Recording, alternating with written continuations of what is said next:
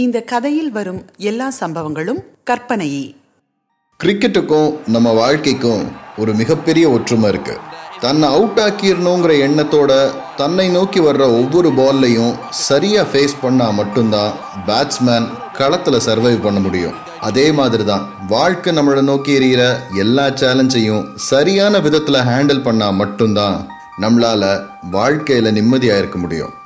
சரியான முடிவுகளை எடுக்கிறத விட்டுட்டு தவறான முடிவுகளை எடுக்க ஆரம்பிச்சோம்னா என்ன ஆகுங்கிறது தான் இன்னைக்கு நான் உங்கள்கிட்ட சொல்ல போற கதை.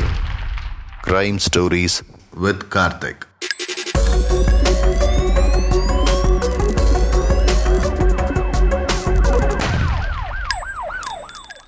Jayam Nagar ஆறாவது தெருவில் ஒரு அப்பார்ட்மெண்ட். அந்த அப்பார்ட்மெண்ட்ல இருக்கிற முருகேசன் அப்படிங்கிறவருடைய மரணத்தை விசாரிச்சுட்டு இருக்கிறாரு இன்ஸ்பெக்டர். இன்ஸ்பெக்டருக்கு வந்திருக்கிற தகவல்களின் அடிப்படையில் முருகேசனை நேத்து சாயங்காலம் ஒரு மூணு பசங்க அவருடைய வீட்டு வாசல்லையே வச்சு அடிச்சிருக்காங்க. பணத்தை கொடுக்கலன்னா உன்னை கொன்றுவோன்னு மிரட்டி இருக்கிறாங்க அந்த பசங்க சாயங்காலம் ஆறரை மணி அளவுல முருகேசனை வீட்டுல விட்டுட்டு கிளம்பி போயிருக்காங்க. இன்னைக்கு காலையில ஆறு மணிக்கு மறுபடியும் இரண்டு பேர் முருகேசனை வீட்டை விட்டு வெளியில கூப்பிட்டு வீட்டை விட்டு வெளியே வந்த முருகேசன் திரும்ப வீட்டுக்குள்ள வரலன்னு அவருடைய மனைவி ஒரு நாற்பது நிமிஷம் கழிச்சு வெளியில வந்து பார்க்கும்போது ஆறு நாற்பத்தி அஞ்சுக்கு அப்பார்ட்மெண்ட்ல இருந்து சுமார் நூறு அடி தொலைவுல முருகேசன் பிணமா கண்டெடுக்கப்பட்டிருக்காரு. சிட்டி அவுட்டர்ல இருக்கிற ஏரியாங்கிறதுனால காலையில ஏழு மணி வரைக்கும் பால்காரர் பேப்பர்காரர்னு பெரிய அளவுல எந்த மனித சஞ்சாரமும் இல்லாத ஒரு பகுதி அது.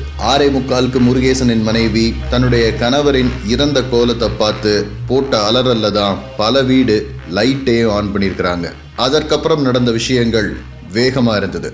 ஏழு இருபத்தி ரெண்டுக்கு முதல் போலீஸ் வேன் அங்கே வந்து நின்றுச்சு. அதுக்கப்புறம் நடந்த விஷயங்கள் எல்லாமே ரெகுலர் போலீஸ் ப்ரொசீஜர் தான். முருகேசனை நேற்று சாயங்காலம் மிரட்டின அந்த மூணு பசங்க மேலே தான் முருகேசனின் மனைவி உமாவுக்கு சந்தேகமே. அவங்க யாரு என்ன அப்படிங்கிறத விசாரிக்க வேண்டிய பெரிய தேவை எதுவும் ஏற்படலை. ஏன்னா இன்ஸ்பெக்டர் ஸ்பாட்டுக்கு வந்து முப்பத்தி ஏழாவது நிமிஷம். அதாவது எட்டு மணி நாற்பத்தி அஞ்சு நிமிஷத்துக்கு முருகேசனின் அப்பார்ட்மெண்ட் வாசல்ல ரெண்டு பைக் வந்து நின்னுது. அந்த ரெண்டு பைக்ல இருந்து இறங்கின மூணு பேரை பார்த்த உடனே முருகேசனின் பக்கத்து வீட்டுக்காரர் இந்த பசங்க தான் கத்த ஆரம்பிச்சாரு. அவர் ஏன் கத்துறாருன்னு புரியாம அந்த பசங்க திரு திருன்னு முழிக்கிறதுக்கும் பக்கத்துல இருந்த கான்ஸ்டபிள் நாலு பேர் போய் அந்த பசங்களை மடக்கி உட்கார வைக்கிறதுக்கும் சரியா இருந்தது. மூணு பசங்களுக்குமே வயசு இருபத்தி ஆறுல இருந்து இருபத்தி எட்டுக்குள்ள தான் இருக்கணும்.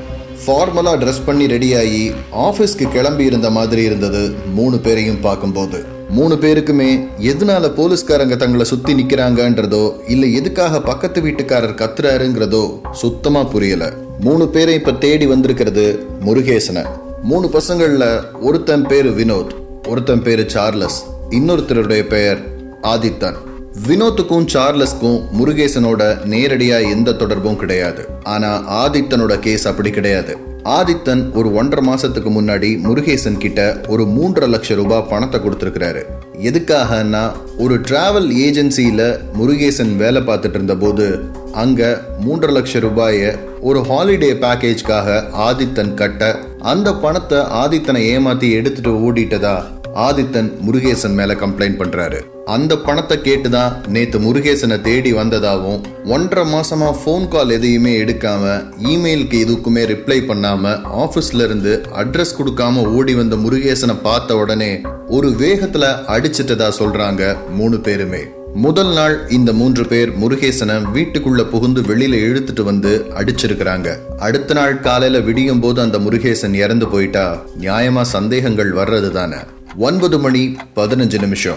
மூணு பேரையும் போலீஸ் ஸ்டேஷனுக்கு இழுத்துட்டு வந்து உட்கார வைக்கிறாரு இன்ஸ்பெக்டர். அவங்க கிட்ட இருக்கிற செல்போன் எல்லாம் வாங்கி டேபிள் மேல வச்சுட்டு விசாரணை ஆரம்பிக்கிறாரு. சொல்லுங்க ஆதித்தன். எதுக்காக இந்த கொலையை பண்ணீங்க?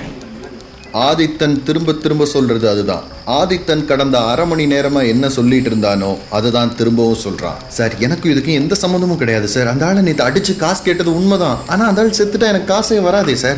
நான் ஏன் சார் கொலை பண்ண போறேன்னு? ஆதித்தன் சொல்கிறது வழக்கமாக எல்லா குற்றவாளிகளும் முதல்ல ஆரம்பிக்கிற கதைதான்ங்கிற எண்ணத்தில் தான் இன்ஸ்பெக்டர் சாஞ்சு உட்காந்துருந்தார் அவர் சேரில் ஆனால் ஆதித்தனுடைய செல்ஃபோனுக்கு வந்த மெசேஜ் ஒருவேளை ஆதித்தன் சொல்கிறது தான் உண்மையோன்னு அவரை யோசிக்க வச்சுது.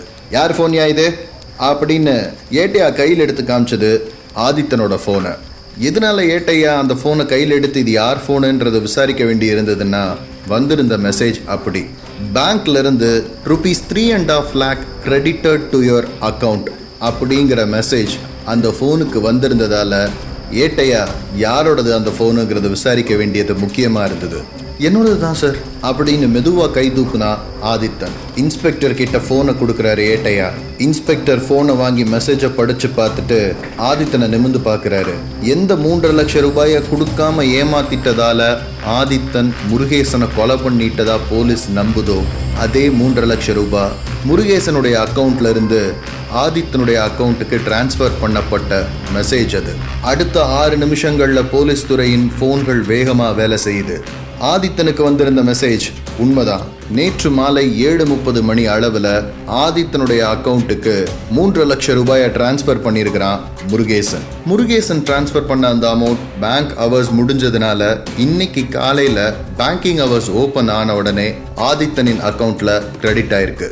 ஆதித்தன் ஒருவேளை கொலை பண்ற அளவுக்கு போயிருந்தா முருகேசன் இந்த போன்ல இருந்து போன மெசேஜை காமிச்சிருந்தாலே ஆதித்தனுக்கு தன்னுடைய பணம் தான் கிட்ட வந்தது ஈஸியா புரிஞ்சிருக்கும். பணம் வந்ததுக்கு அப்புறம் முருகேசனை கொல்றதுக்கான மோட்டிவ் எதுவுமே ஆதித்தனுக்கு இல்ல. ஆதித்தன் கொல்ல வேண்டிய மோட்டிவ் இல்ல ஆனா போலீஸ்க்கு இப்ப வேற சஸ்பெக்ட்ஸும் இல்ல.